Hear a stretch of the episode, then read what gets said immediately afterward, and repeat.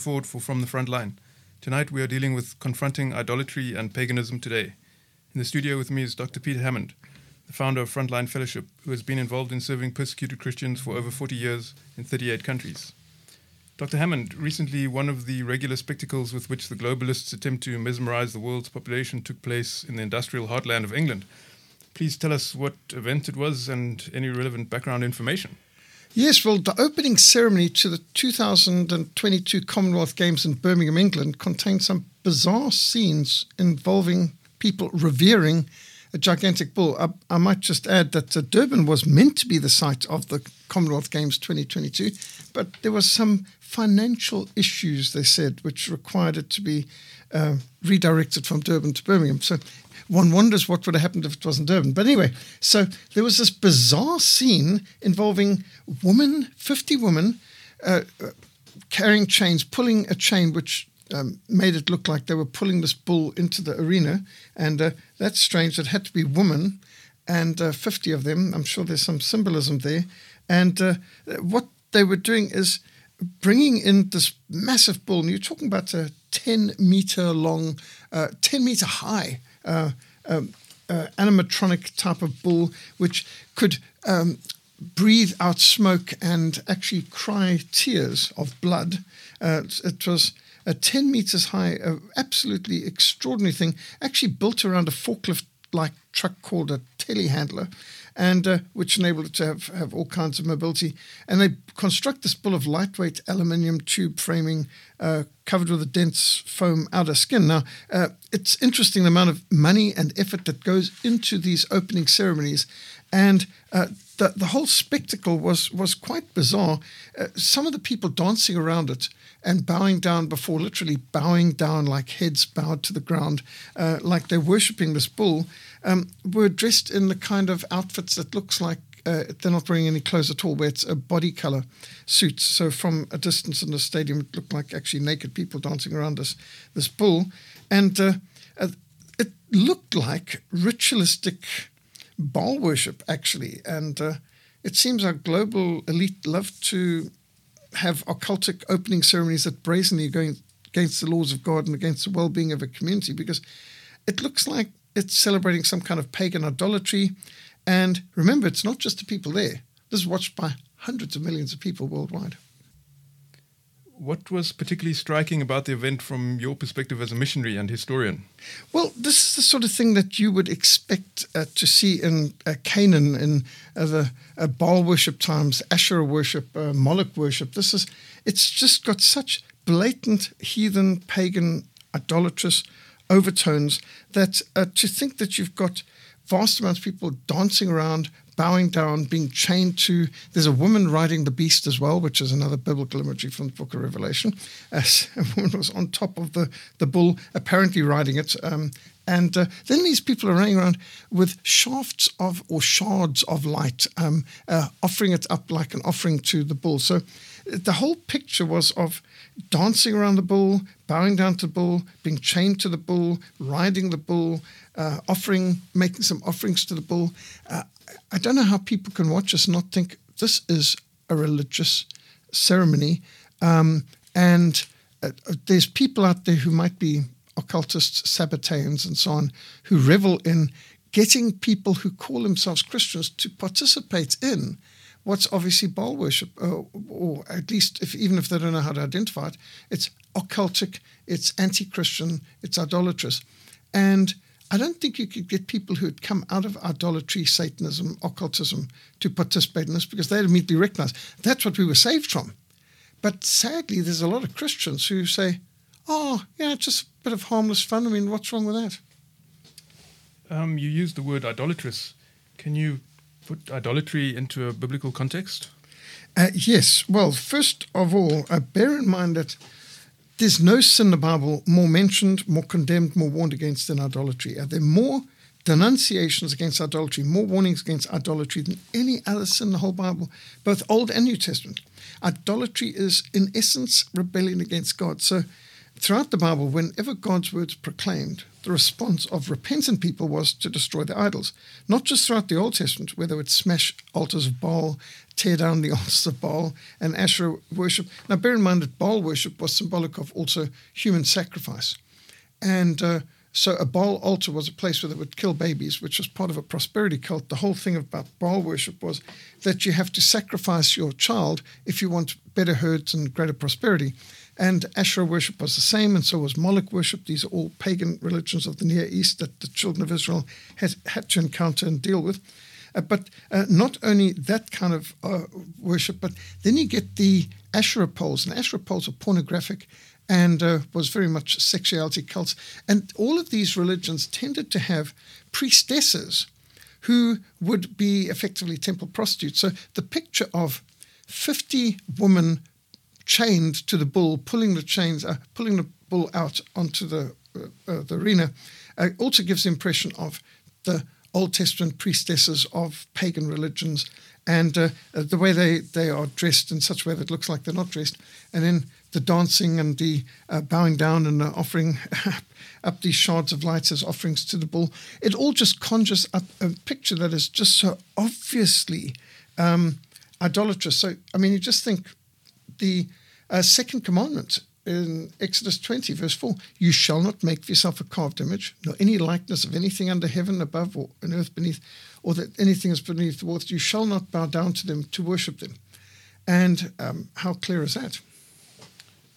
Before we continue uh, with our discussion of idolatry, and Baal worship. Uh, can you just tell us what uh, is, you know what is the significance of bull imagery in Birmingham? Is there a heritage of this symbolism there? And if so, wouldn't that explain the this raging bull prop used in the opening ceremony? Well, I don't know if heritage is maybe the right word because uh, Birmingham is meant to be Europe's youngest city. It dates back to the um, Industrial Revolution, and uh, when you think of the Jerusalem hymn and it speaks about these dark satanic mills, uh, he was writing about Birmingham in particular, which is where a lot of, if you've come across some of the like hard times of Dickens' writings, he's, he's writing about Birmingham, even though he uses another name, uh, these uh, towns that are just covered in soot and uh, unhealthy and uh, really oppressive and so on. And um, not only that, but uh, Birmingham was known as United Kingdom's second city, meaning it's the second largest city in the British Isles. But having said that, it's not really a British city, it's more like an international city. Birmingham's got over 180 different nationalities there officially.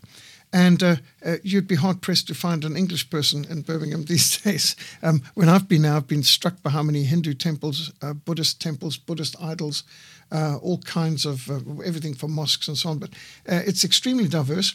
And the few churches there are really struggling, and many of the church buildings have been uh, sold and are being used by something else and even other religions. So Birmingham is um, quite a cosmopolitan melting pot, um, multicultural, uh, interfaith kind of situation. Uh, but okay, so Birmingham is where they chose to host the Commonwealth Games. Now, bear in mind that most of the people coming from different Commonwealth countries around the world actually um, would be more Christian and uh, more traditional and uh, for example, 36 of the uh, Commonwealth countries ban homosexuality. Uh, but Birmingham, of course, makes a big thing of promoting LGBTQ, and the police uh, often take part in the pride marches and have gay pride uh, colours around their police cars. And you know, so it's it's it's a pretty bizarre, strange uh, thing. Birmingham's not exactly the place where you're going to get traditional cultures. for example, not only the Raging Bull, but the opening ceremony, which was very long and dragged out, included a massive lemon hot air balloon with some drag artist uh, coming in, and the um, designer, the event's artistic director, Iqbal Khan, who's from Pakistan, uh, he said, um, We have amazing dream sequences, cultural parables, and humor, massive subversive humor. And Yes, I think he's been quite honest and open there. It is subversive and it's it's massive. the bull was hardly subtle. Um, uh, I mean, it's massive indeed. Everything about it was massive, and you could just see they had a lot of funding. I mean, this sort of event cost millions.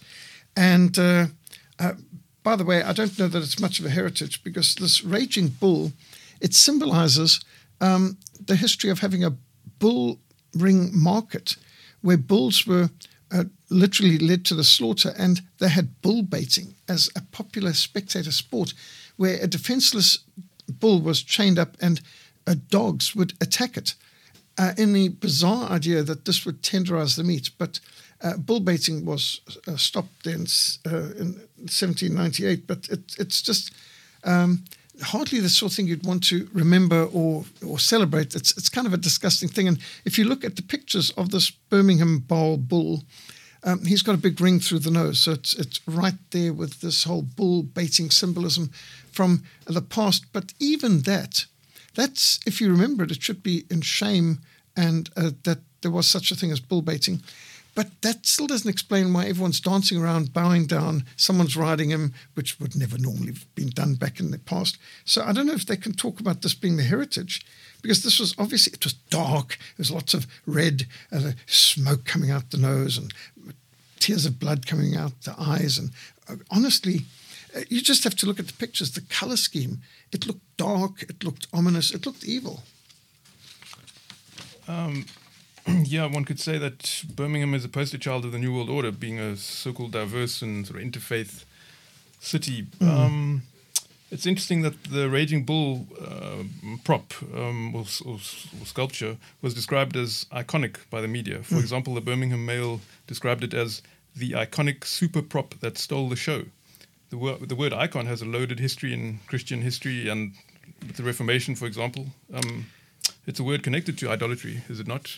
It is, and that's the reason why the reformers um, pulled down, uh, pulled out, and smashed in many cases the idols and icons of the uh, Roman Catholic Middle Middle Ages time, because we don't want to have anything idolatrous in the worship of God. And so, again, some people may say, "Oh, you know, it's just art."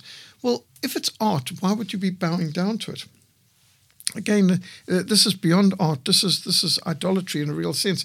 So, I think the whole imagery and amount of size. It's not like they just had some happy little a cow or bull picture uh, on the programs or something like that, and some little fluffy animal that the kids could buy at the stalls. Uh, this was uh, something that took a vast amount of money, time, energy, and effort, and it could have still had a friendlier picture, but it looks occultic, it looks dark, it looks menacing, it looks uh, uh, almost satanic in, in the whole imagery. And again, the amount of people dancing around and giving offerings, you can only wonder what image are they trying to communicate because if they're uh, director of the whole program, Iqbal Khan, could say, We are employing massive subversive humor and cultural parables.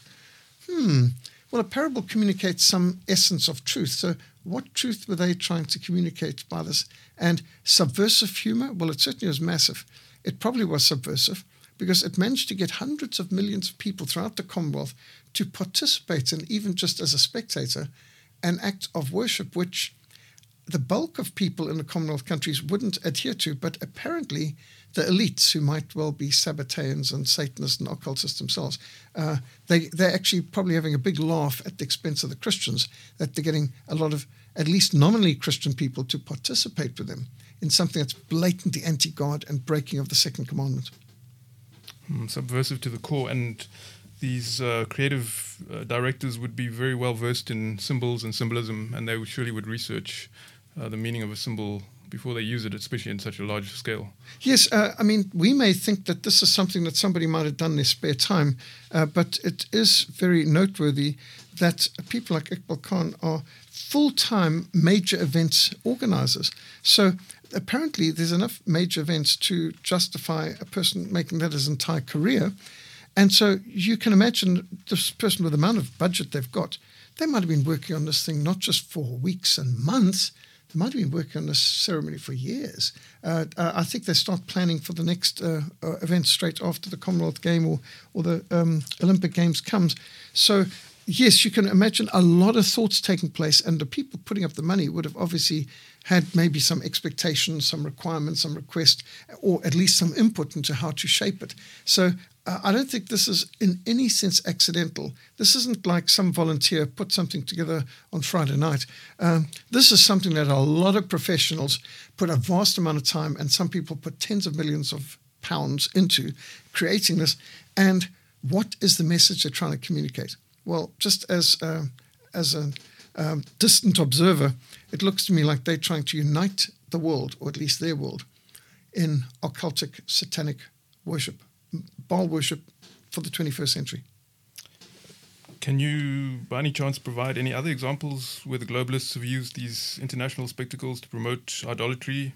What about the Olympic Games or any other sporting events? Oh, I think the opening events of the Olympic Games have gotten increasingly occultic. There's uh, one of the most extreme I ever saw was the one that was up in uh, the um, uh, in Athens. Oh my, the Athens one was they went berserk with Zeus and Diana worship and uh, bring Apollo and all the different uh, idols of, of Greek mythology into it. And, and it, it, was blatantly occultic. But even the Barcelona Games, uh, 1992, there was a huge amount of occultic symbolism.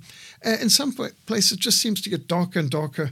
Um, uh, it, that wasn't totally so when it came to uh, the a Russian Winter Olympics, uh, although they had some pretty big spectacles. It seemed to be celebrating more their culture with a lot of the churches and so on, which is not what came in the London Olympics. uh, they were lifting up national uh, health, which uh, socialized medicine. And uh, uh, honestly, most people in Britain thought, is that something we're proud of? Um, but Christianity obviously wasn't part of it. And at least some places will lift up their, their national religion like Russia, but unfortunately, the Western countries are embarrassed that they've had any Christian roots and they're turning around to paganism and to, to occultism. So the Olympic Games have seen spectacular, mega idolatrous events, and I think we've just got to recognize that um, uh, this is trying to openly either prepare the world or soften the world or conscientize the world to be able to accept antichrist type occultism, uh, along with the Sabbatean movement to abolish all nations and to abolish all religions, um, uh, and also to get people to compromise. Because bear in mind, idolatry brings a curse on one. In fact, idolatry is one sin in Ten Commandments where God implies that the people who participate in idolatry hate Him. Can you provide more explanation of what an idol is? Is it always a three dimensional object? Does it always represent an animal? No, no, not at all. I mean, there's there's all kinds of idols. If we just I think, I mean, many times we think of three dimensional creatures when you think of, for example, Baal and Asherah poles. And the Buddha statues, and Hinduism's Kali and Shiva and Krishna and Vishnu statues. So in Hinduism, you can see visible idols. Um, bear in mind, Baal altars were actually for human sacrifice, and uh, all the religions in the New East engaged in human sacrifice. They had fertility cults, they had prosperity cults. Uh, they believed to be prosperous, you had to sacrifice your firstborn, uh, bring them to the altar, hand them over to the priest of Baal or priest of Moloch, who carried them up and laid them in the arms of a big statue, brass or stone statue, which then from a hole in its chest belched out flames and consumed the child. But today, uh, idolatry you could see in, for example, uh, the abortion clinics of today. That's human sacrifice, and it's been proven in the documented in the abortion matrix film that many of the Wiccan cults and pagan cults and even satanic covens are uh, mirror imaged in local abortion clinic, and they showed cases where the local Wiccan or pagan or satanic coven, and they've got their whole group and their website, their Facebook page, and so on. They're the entire staff of the local Planned Parenthood abortion clinic. And, you know, the high priestess is the director of the clinic and all the way down. So, uh, and they had testimonies from people who were whistleblowers had come out and said, yes, you know, uh, we saw it as, as actually worshipping Satan to kill the innocent of all and shed innocent blood. So to us, the abortions were uh, sacrifices. So, you know, there's that. But there's also false religions. Every false religion has a false theology, a false form of redemption, atonement, or salvation. They've got a false view of the future, a false mission, a false understanding of man and of God. They replace the true God with false gods. Replace the Messiah with false messiahs. And uh, uh, so if you think of modern idols, um, immediately I've got to think of communism. Um, you just think of May Day, uh, march past Lenin's tomb. Now, there's idolatry. Uh, for decades, communists have marched past or walked into Lenin's tomb to see the object of their worship, their, their dead god uh, Lenin, and uh, uh, literally you had tens of thousands of statues of Vladimir Lenin and also Karl Marx and, and other Marxists around the Soviet Union. 22,000 of these monuments were pulled down, by the way, when the Soviet Union fell. And uh, to idolize a bloodthirsty, mass murdering Marxist like Lenin, um, uh, absolutely shocking.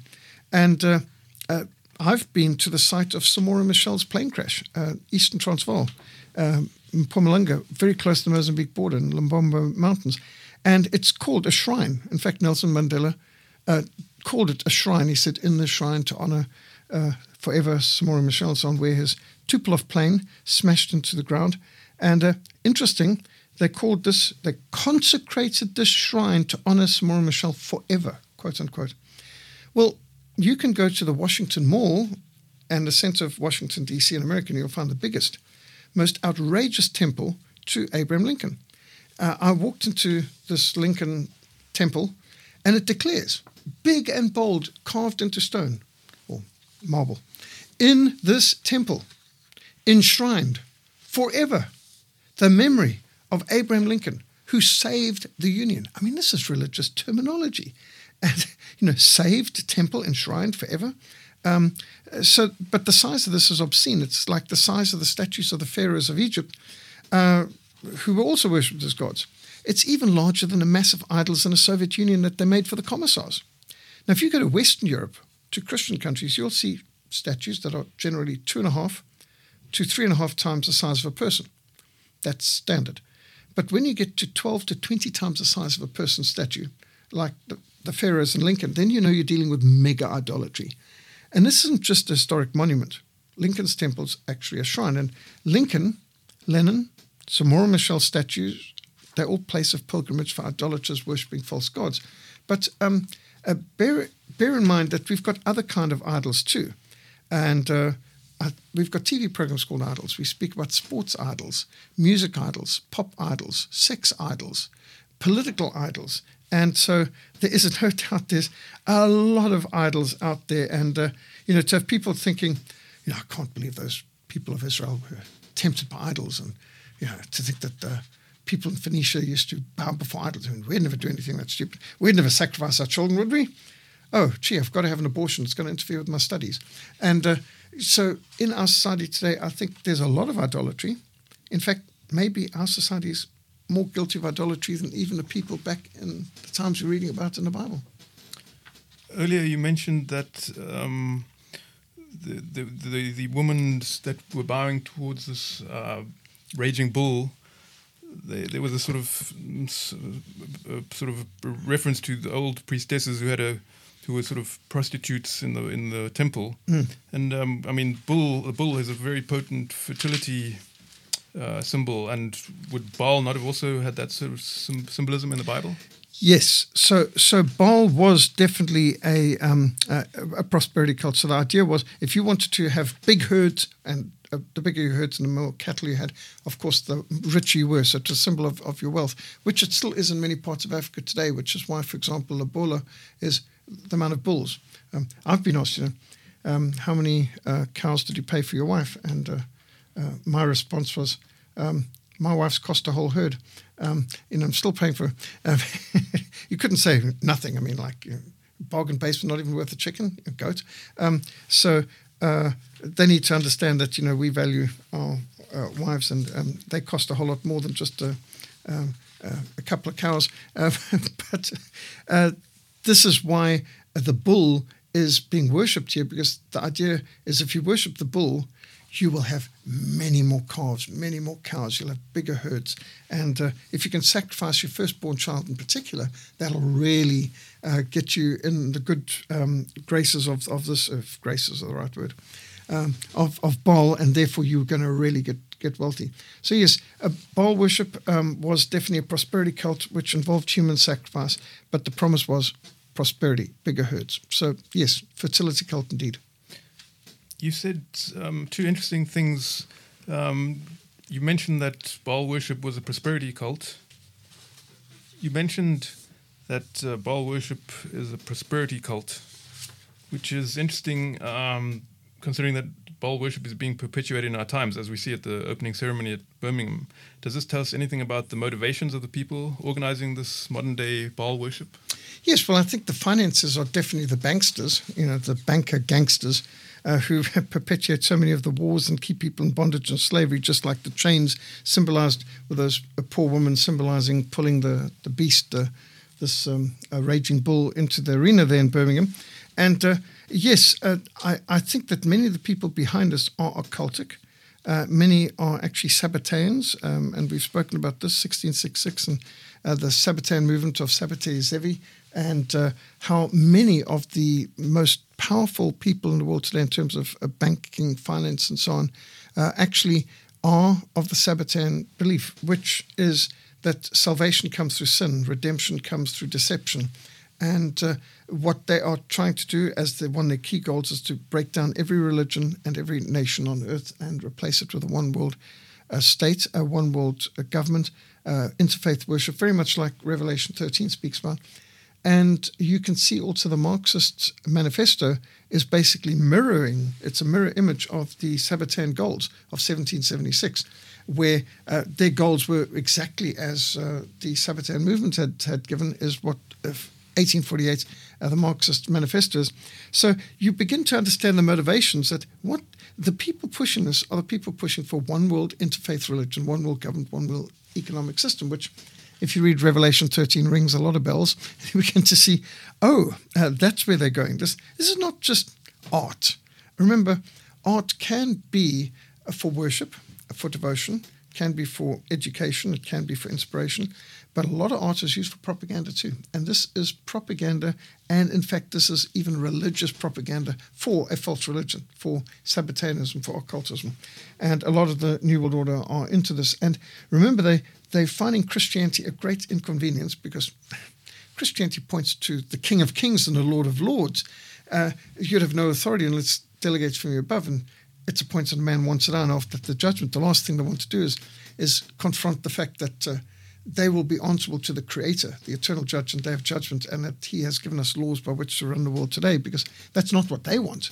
And so to try and distract people and subvert people and hopefully uh, compromise people and drag them into their occultism, or at least deaden their conscience so that they don't think there's anything too serious about it, this has got serious political goals. What they're trying to do basically is uh, push out the competitor, Christianity, and bring about a one world idolatrous occultic system where where you are not going to be standing up and saying something like my conscience is captive the word of God. Here I stand, I can do no other. That's the last thing they want. They don't want any more Martin Luther's, uh, Reformations, and, and people who say, well, what, what does the scripture say? They don't like sola scriptura at all. So what you've got here is a real um, a political play, a religious play. Uh, this is a goal to shackle people's hearts and minds. It's a battle for the minds, a battle for the heart. It's part of the World War of Worldviews. Uh, you can see we're in a cultural battle here. And the goal is to take civilization off its Christian roots, which would actually kill civilization the way we understand it. It's to bring about a new world order. Yeah, this is actually a very interesting um, um, phenomenon. I mean, on one hand they're disguising or deceiving the populace, but on the other hand they're actually um, saying out loud what they actually want to achieve. So, um, would you agree that there's a connection between idolatry and political power, um, generally, historically, in the Bible, present day times? I would say so, yes. And I mean, just just think of um, the second command forbidding us uh, 1 Corinthians 10, verse 20 to 22 says, Rather, things that the Gentiles sacrifice, they do not sacrifice to God, they sacrifice to demons. I do not want you to have fellowship with demons. You cannot drink the cup of the Lord and the cup of demons. You cannot partake of the Lord's table and the table of demons. Or do we provoke the Lord to jealousy? Are we stronger than He? 1 Corinthians 10. Well, the second command forbids all idolatries. And uh, whether that idol is Lenin or Lincoln or Churchill or Mandela, or Gandhi or Mao or Marx or Ceausescu or Martin Luther King Jr. or uh, Buddha or Muhammad uh, or Gorbachev. I mean, all these are idols, and uh, we cannot give ground in our heart uh, to what should only have uh, uh, God should be the only one who has our heart affections. And so it's one thing to remember or to learn from or to recognize the good and the bad in human leaders, and there's good and bad in all, because we're fallen creation. Therefore, there's evil in the best of us, and there's good, even the worst of us, because we are fallen creation. There's good in us because we create by God. There's evil in us because we've fallen. And so uh, we should never make an idol of any human being because every human being's got some feet of clay.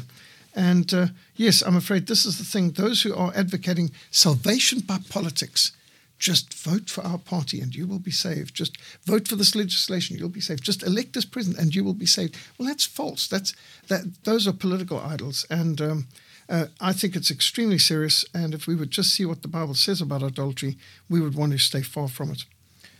Um, something that you touched on, which is quite disturbing, is you mentioned that there's an element of sacrifice involved in Baal worship, um, and you did you did mention um, abortion clinics. But do you think there's what else do you think the globalists um, are sacrificing on the altar of uh, this prosperity cult?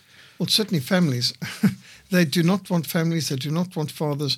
Uh, what what the New World Order is trying to do right now, very much, is to uh, substitute the state for the father and uh, for uh, for God and for the family.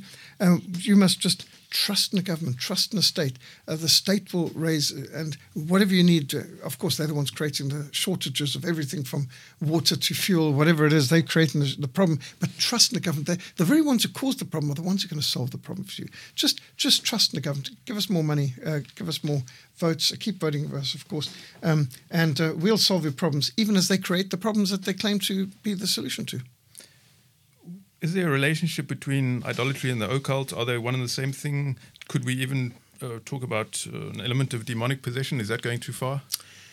No, it's not going too far. Uh, 1 Corinthians 10, uh, verse 20 to 22, uh, makes it clear that uh, those who are sacrificing to idols are actually sacrificing to demons. And idol worshippers um, are actually um, worshipping what is behind that idol. Now, you could say, well, that idol's nothing, but there's a power behind these idols. And this is an ongoing emphasis in the Bible. In fact, we're told in the Bible uh, that uh, uh, to uh, commit adultery is to commit spiritual adultery. And God is a jealous God. And it's an ongoing emphasis in the Bible. If you worship anyone other than God, that's idolatry. If you put anything as central in your life other than God, you're opening yourself up to demonic influence and demonic deception and demonic possession.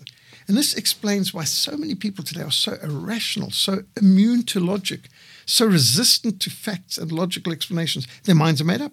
They're so angry. You're not allowed to take their precious idols away from them. It's like a dog who's got a dry bone and he's refusing the steak you're offering him. He's got this flea bitten, dirty old bone. He's convinced that if you try and take it away from him, he's going to lose the most precious thing in his life. And meanwhile, it's been gnawed to death. There's nothing left of it. It's dry, it's dusty piece of bone with disease on it, maybe, but he wants this.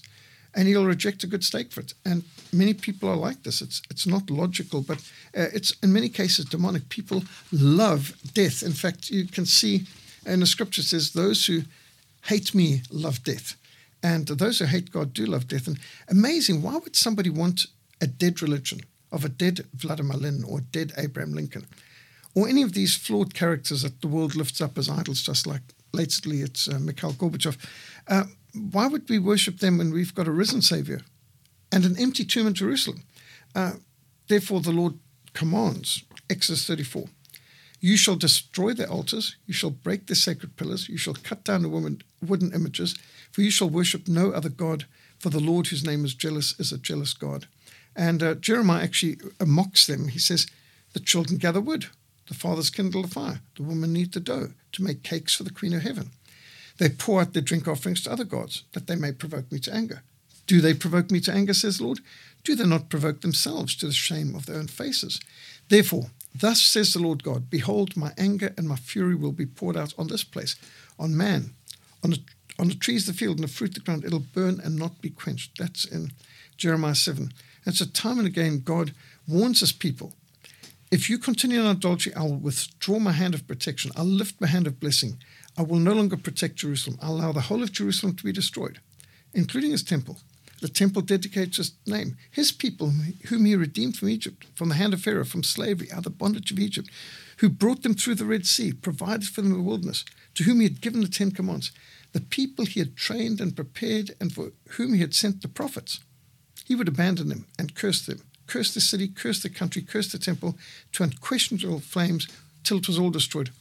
Why would he do all this? Jeremiah tells us because of idolatry.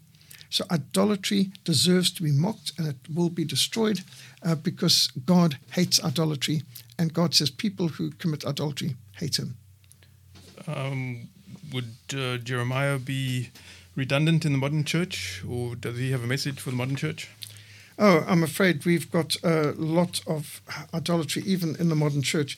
And it's not just that we can uh, point this out if we go to Roman Catholics. I mean, Roman Catholicism's often placed their Pope and their Mary in the place of Christ, and Mary's called the co redemptrix and the co mediatrix. And her sufferings and seeing her son on the cross has won our salvation, along with the sufferings of Christ. So papists believe you cannot go to Christ as he's angry with you. You have to go through Mary. You have to pray to Mary. You have to intercede with her, and she will intercede with her son to answer your prayers. So they've put Mary and the Pope and the saints, and the Pope claims to be the vicar or the mouthpiece of Christ, ruling in the place of Christ on earth. And so Christ is removed from being the way, the truth, and the life. No one comes to Father but by me. But there's only one mediator between God and man, the man Christ Jesus. So by focusing on Mary and the Pope, by sleight of hand, papists have given us a false gospel a false Christ, a false authority, and a false way of salvation. And then you get some churches where instead of reading and studying and explaining the Bible, they come out with, I have a vision, I have a dream, and uh, yea, verily, forsooth, behold, thus saith the Lord, last night the fullness of the Godhead bodily appeared to me, and God said to me, and I said to him. And you all, again, they've, they've pushed the Bible to one side and Christ to one side, and they've brought in now something completely different. So, yes, I think we do have in many churches today, we've got a false Christ and a false mission, and we've got uh, a, a false salvation. And uh, many churches have basically pushed Christ out of the way. And um, yes, I, I, I, do believe that we need to be warned in our churches that there's a lot that we can do that's idolatrous. That's why the five solas of the Reformation are so important. Sola Scriptura, Scripture alone is ultimate authority. Solus Christus, Christ alone is the head of the church. Sola gratia, salvation is by the grace of God alone. Sola fide, salvation is received by faith alone. And sola deo gloria, everything must be done to the glory of God alone. And uh, I think those five solas help keep us on the true biblical reformed p- path and uh, protect us from sliding into idolatry. Um, earlier, you mentioned um, Gorbachev. Um, are you suggesting that political figures and modern political ideologies can be considered uh, idolatrous? Very much so. I mean, just look how much people speak about Hollywood idols and music idols, and of course, we certainly have political idols. And uh, I know several good examples. And uh, there was there was one case of a friend in Durban who, at university, was referring to the president of the country and used the word Mbeki. And uh, one man got enraged and screamed at him, "That's President Thabo Mbeki to you. Well, that same person who rebuked him for using the, just the surname of the president later took the Lord's name in vain, and our friend was able to say, um, Excuse me, that's the Lord Jesus Christ to you. And uh, most people will be blind to the fact that, you know, blasphemy uh, is such a crime. And yet you just think the Christians who say nothing when the Lord's name is taken in vain around them, they just keep quiet. But if you criticize a favorite political team, their favorite Hollywood sports idol, or their favorite politician. Suddenly, Chernobyl explodes, and they've got they're so they're so ready to defend Mandela or whatever, but they're not willing to defend the Lord. Well, that shows that's an idol. If you will f- defend an argument, some sportsman or some Hollywood uh, actor uh, more than you will Lord Jesus, well, that's obviously more important to you. What about historical events? Can they also become idols? Yes, uh, I think a classic example would be the uh, um, Bastille Day, 14th of July in France. Now, there they are celebrating something that's a myth based upon a lie. Uh, there were no political prisoners in the Bastille. Nobody was freed on Bastille Day. The 14th of July was actually quite a treacherous, uh, evil day um, when they were trying to storm this fairly worthless um, medieval castle, which was already redundant and, and, no longer of any real value. Um, the uh, governor of the castle uh, was asked to um, hand over in, in, exchange for guarantee of safe conduct. And so they were given that guarantee of safe conduct. But the moment they opened the gates and lowered the drawbridge and raised the portcullis and, and allowed the mob in, the mob immediately beheaded them all and carried their heads around on spikes. So, so much for safe conduct. Now, why would you celebrate that? And then you can think Youth Day in, in South Africa, 16th of June, 17, 1976. 1976, Youth Day, Soweto riots. What's it to celebrate? It was an anti Christian day, well documented by Dorothea Mission, who were based in Soweto at the time. And we've got the book Soweto But God available as a free ebook PDF on, on our website. People can go on and check Soweto But God. It was an anti Christian revolution. They were burning churches, they were attacking Christians, and it was satanic.